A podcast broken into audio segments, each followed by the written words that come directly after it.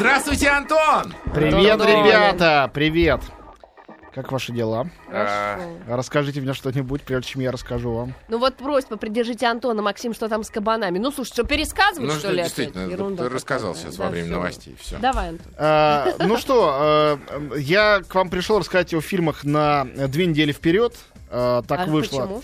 Да, на следующей неделе я еду на один фестиваль французский, э, в жюри которого я нахожусь, потом в еще одну командировку, о ней расскажу уже вернувшись оттуда.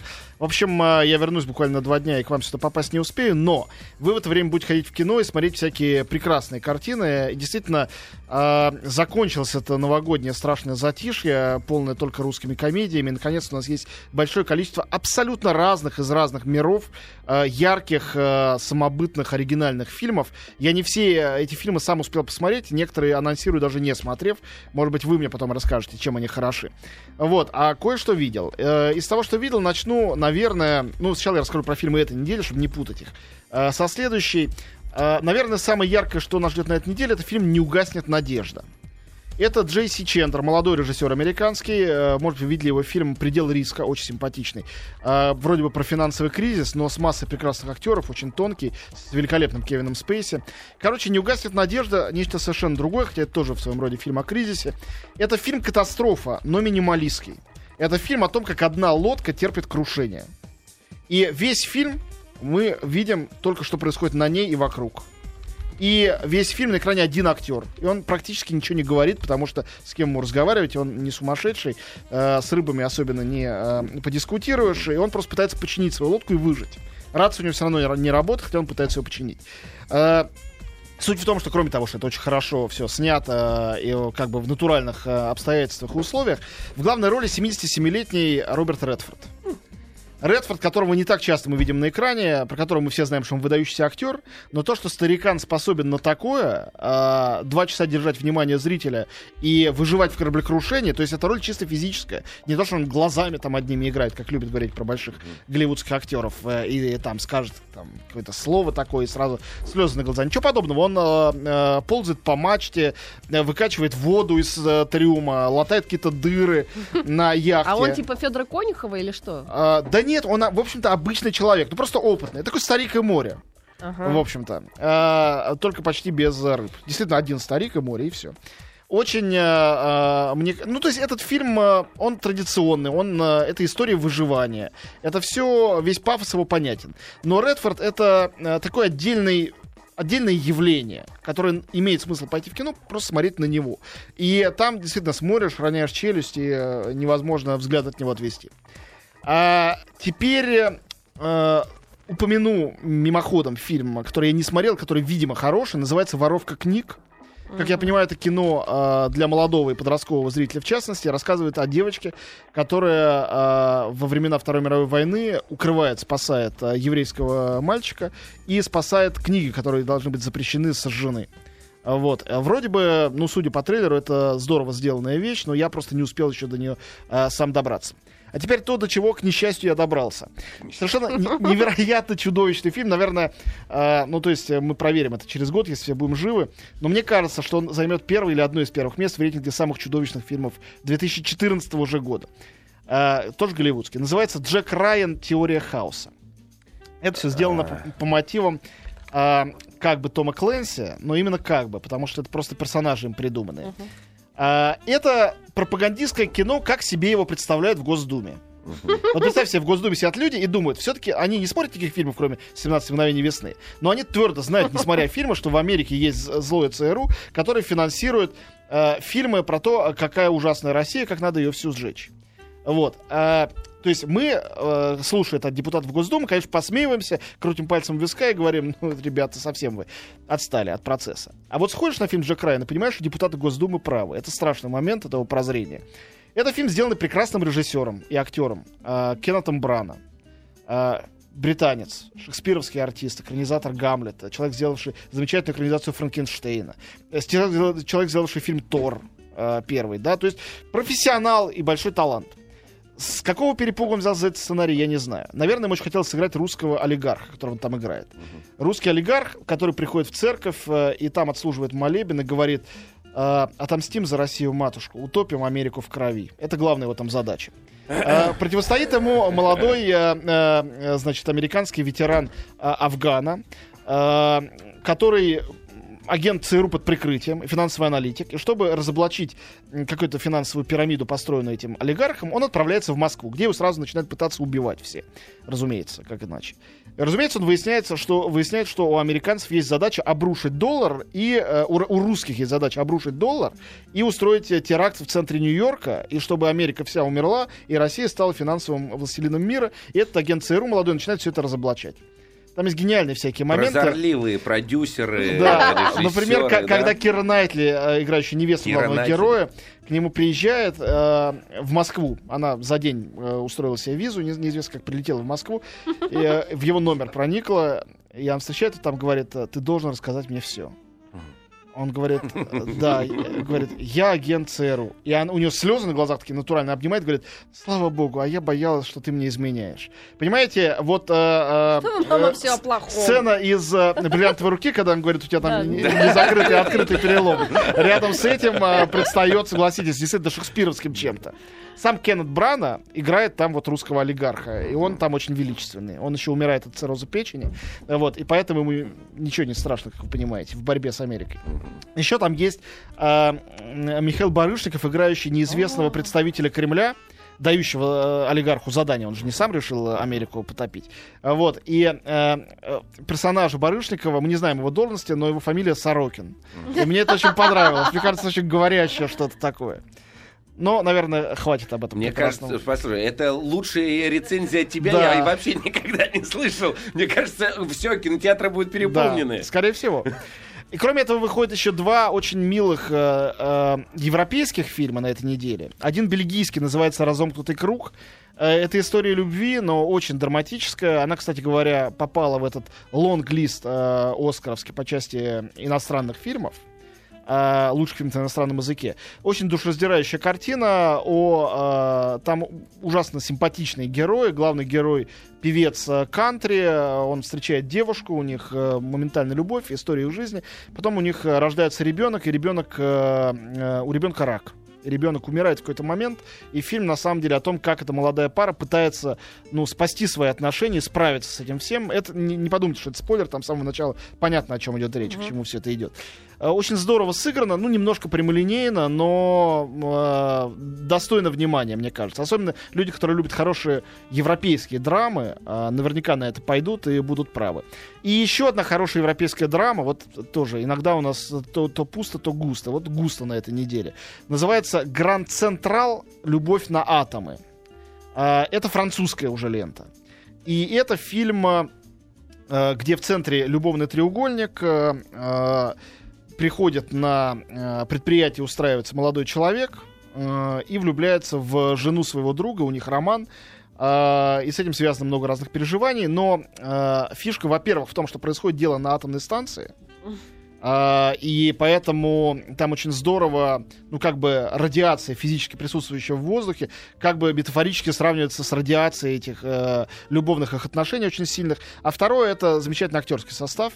А, герой и героиню играют, герой играет э, Тахар Рахим, если помните фильм «Пророк», э, замечательный французский, замечательно талантливый молодой артист французский. И Леа Сейду, которую только что видели в жизни Адель, тоже прекрасная актриса и красавица, играет главную женскую роль. Там замечательные эротические сцены, очень яркие. Вообще, ну, такой броский фильм. А, Опять же, из области хорошего, умного мейнстрима. Это хорошая, умная мелодрама, ничего больше, как разомкнутый круг. Но обе эти картины, мне кажется, очень э, здорово сделаны и достойны внимания.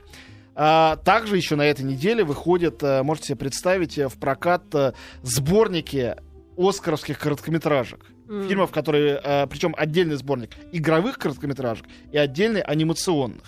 А, Я уверен, что люди, которые интересуются коротким метром, их полно в России и в Москве, которым некуда ходить негде это смотреть, кроме как в интернете, сейчас просто празднуют победу, когда наконец-то можно на большом экране все это увидеть. Там а, такие микрошедевры, но практически шедевр на шедевре. Это эта неделя, как видите, весьма насыщенная. Теперь э, перехожу к следующей. А, ну, из того, что я не видел, там выходит фильм «Геракл. Начало легенды». а, как я понимаю, в 3D. Наверняка у него будет много разных поклонников. Мышц. Так, ну перестань, некрасиво. Вот, э, выходит фильм «Французская комедия» хорошая. Хорошая французская комедия, это тоже большая редкость, как мы знаем. Сейчас там больше вот драм делается, как то, о чем я сейчас рассказывал. Хорошая комедия называется «9 месяцев строгого режима». Сделал Альберт Дюпонтель, очень талантливый комик, и он там в главной роли. О, Это а, человек, который и режиссирует кино, и снимается. Он играл у Гаспара Наэ, Жана Пьера Жене, а, и в комедиях более как бы пустяшных. Он очень популярный человек во Франции. И он стендап-комик, комик, кроме всего. Короче, Дюпонтель сделал фильм про такую... Там главная героиня молодая такая женщина-сухарь. Она, кроме того, судья в а, суде центральном Париже который единственный раз в жизни позволяет себе в- на новогоднем корпоративе напиться. Так что она ничего не помнит с утра.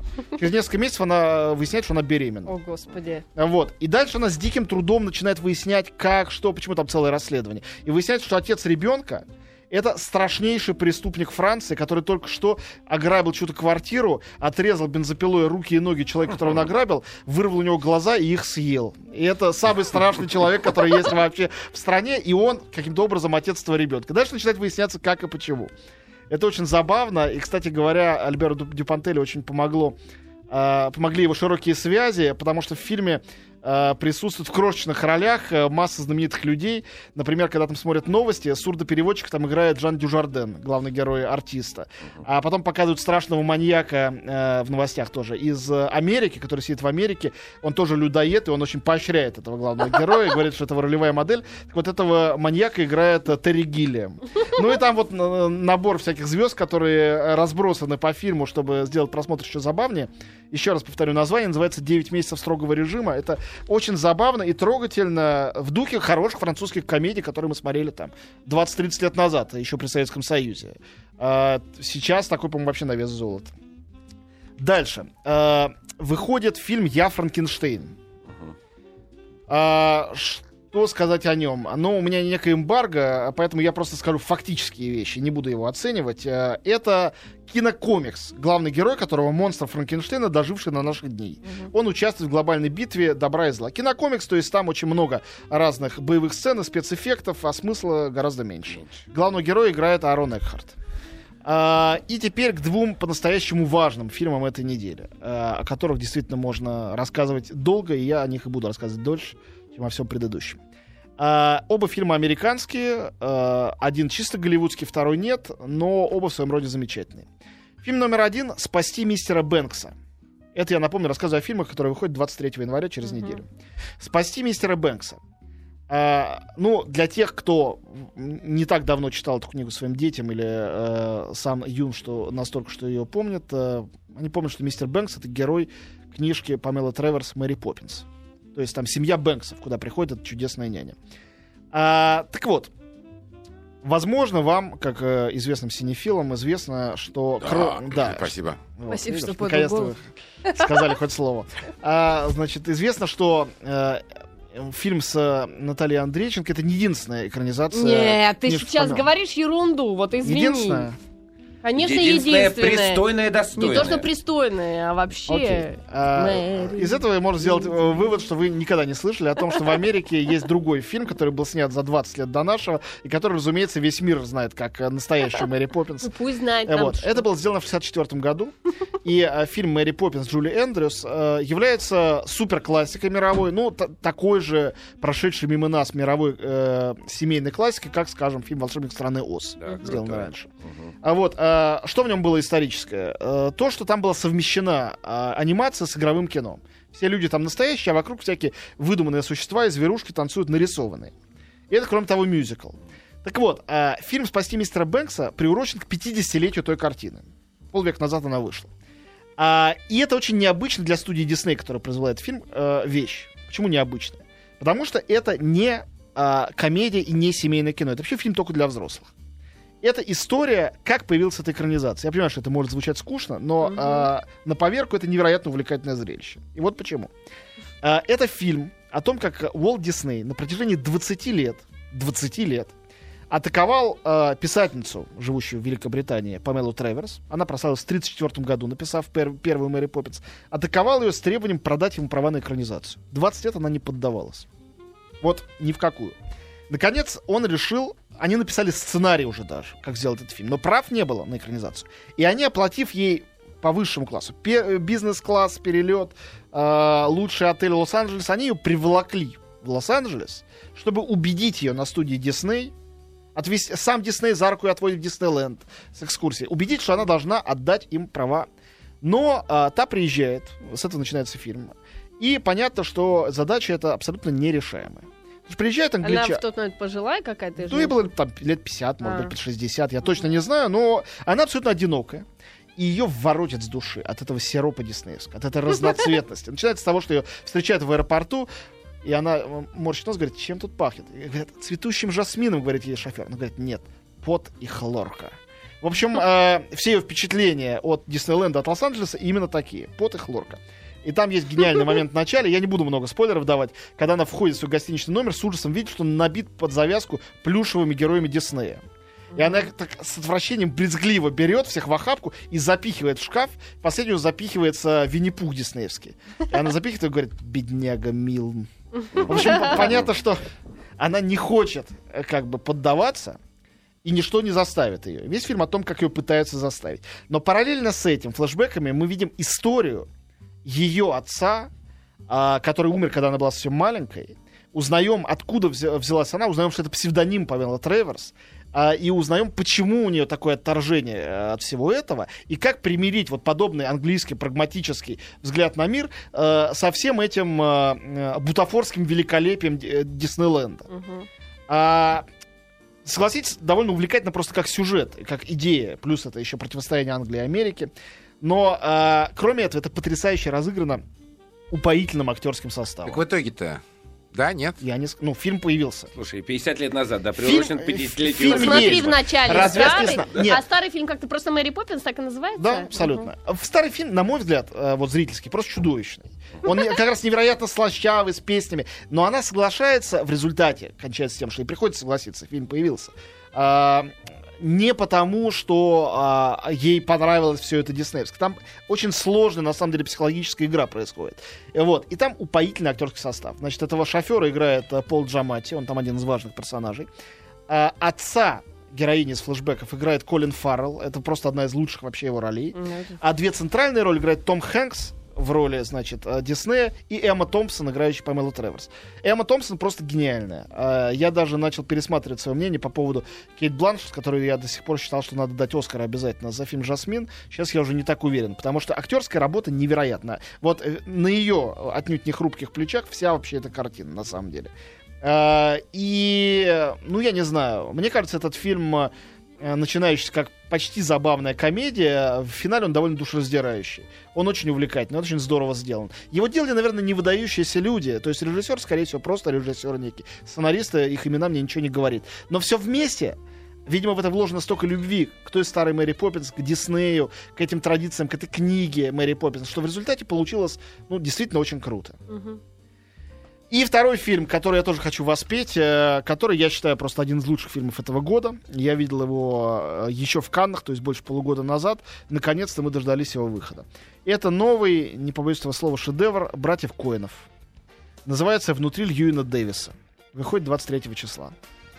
А, ну вот, э, представьте себе, что вы про, люб- про фильм какой-то фильм, вы не знаете, чей он, читаете, что это жизнеописание э, фолк-певца-неудачника в Нью-Йорке начала 60-х, до того, как Боб Дилан стал знаменитым. Сразу нет. Да, конечно, это звучит как антиреклама абсолютная. Более того, это звучит как пародия из какой-то статьи человека, который издевается над авторским кино и придумывает что-нибудь самое непопулярное, что может быть. Но когда мы понимаем, что это фильм братьев Коинов, это сразу начинает иметь смысл. Потому что мы понимаем, что они ничего не делают просто, Просто так. так, да. И также мы знаем по последних их фильмам, по-моему, у них сейчас э, период э, э, настоящей потрясающей творческой зрелости, когда подряд у них выходили «Старикам здесь не место», после прочтения «Сжечь», э, «Серьезный человек», э, «Железная хватка». Четыре, по-моему, практически гениальных фильма, между которыми ничего нет общего, которые разные по жанру, по направленности, по всему. Хотя мы во всех них, в их формальном совершенстве, все равно мы чуем Коинов. Вот так и здесь. А, Это фильм, который оказывается а, жизнеописанием неудачника, это их один из их любимых жанров, сделанным совершенно иначе, чем все, что они делали до сих пор. Без этого гротеска, без этих рож, типа рож э, э, там Джона Туртура, помните Бартона Финка, и каких-то еще карикатурных персонажей. Что Этот? Оскар Айзек, мало кому известный, смазливый э, актер, которого они сделали невероятно трогательным и упоительно смешным, который играет на гитаре сам и сам поет песни. Это еще и такой практически фолк-мюзикл.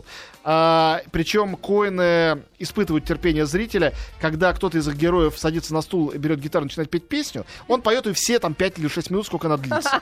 За это время нам не показывают никаких воспоминаний, его еще что-то. Просто мы смотрим, как он ее поет и слушаем. Мы находимся на фолк-концерте. Одновременно с этим это потрясающая а, картина о творчестве, о том, что такое успех и неуспех, что хорошего в неуспехе, как человек себя утешает тем, что зато он не продался индустрии. А, мы видим упоительные маленькие роли. А, Кэрри Маллиган замечательно, она тоже поет. Джастин Тимберлейк там вых- выглядит как такой физик-лирик э, из э, э, советской России 60-х годов. Он в таком маленьком свитерке с бородкой, такой интеллигент, под гитару поет какие-то пронзительные песни. А, роль выдающегося продюсера, который, э, которому пытается ехать в Чикаго, надеясь на успех. Главный герой играет э, Мюррей Абрахам, тот самый, который когда-то играл Сальери в Амадее. Актерский состав потрясающий. Джон Гудман есть. э, э, вот. э, э, но самое главное, конечно, не это. Самое главное это невероятная интонация, которая дико грустная, как вот в такой фолк-балладе, с одной стороны. Но с другой стороны, все время какое-то ощущение, что над нами издеваются. И над этим героем несчастным, который бродит по Нью-Йорку со своей гитарой, ему даже ночевать негде. Он ночует всегда на софе у кого-то из знакомых. Вот. И что за его бездомностью все равно есть какая-то издевка. Но это вот типичный э, э, э, коиновский прием. Я их интервьюировал в Каннах после этого фильма. Спросил их там насчет... Дело в том, что там есть кот, который уходит из дома, потом возвращается, как главный герой. Кота зовут Улис. Я говорю, это, наверное, аллюзия на Джойса. Они говорят, да, да, это аллюзия на Джойса. Говорят, правда, мы не смогли дочитать Улиса. Дальше первой главы мы не продвинулись. Может быть, они даже врут. Невозможно это проверить. Но, конечно, э, очень это мило, потому что на самом деле у них, безусловно, очень широкий диапазон. Первое, с чего началось интервью, они стали меня спрашивать про Высоцкого. Был он до их, Льюина Дэвиса или после. В общем, э, э, изумительный фильм, э, тончайший. Я даже поражен, что фильм получил гран-при в Каннах и э, назван лучшим по версии нескольких ассоциаций американских критиков. Мне казалось, что он настолько тонкий, что это вообще мало кто поймет. Но вот Стивен Спилберг в Каннах понял и наградил. Так что внутри Льюина Дэвиса э, настоящий шедевр этих ближайших двух недель. И если вы пойдете в кино на один фильм за это время, то сходите именно на этот. Хорошо, мы поняли. Ну вот. Спасибо большое, Спасибо. А- огромное. а- Антон Долин. Мэри Поппинс «Длинный чулок». Ты видел этот фильм? Это Твое изобретение собственное в последние пять минут я чувствую. Меня на этом не поймаешь. В длинных чулках. Мэри Поппинс «Длинный Ну, она и чулок», была да. Наталья Андреевна. Первый секс-символ. Все мальчики. Наталья Андреевна. Спасибо огромное. Пока.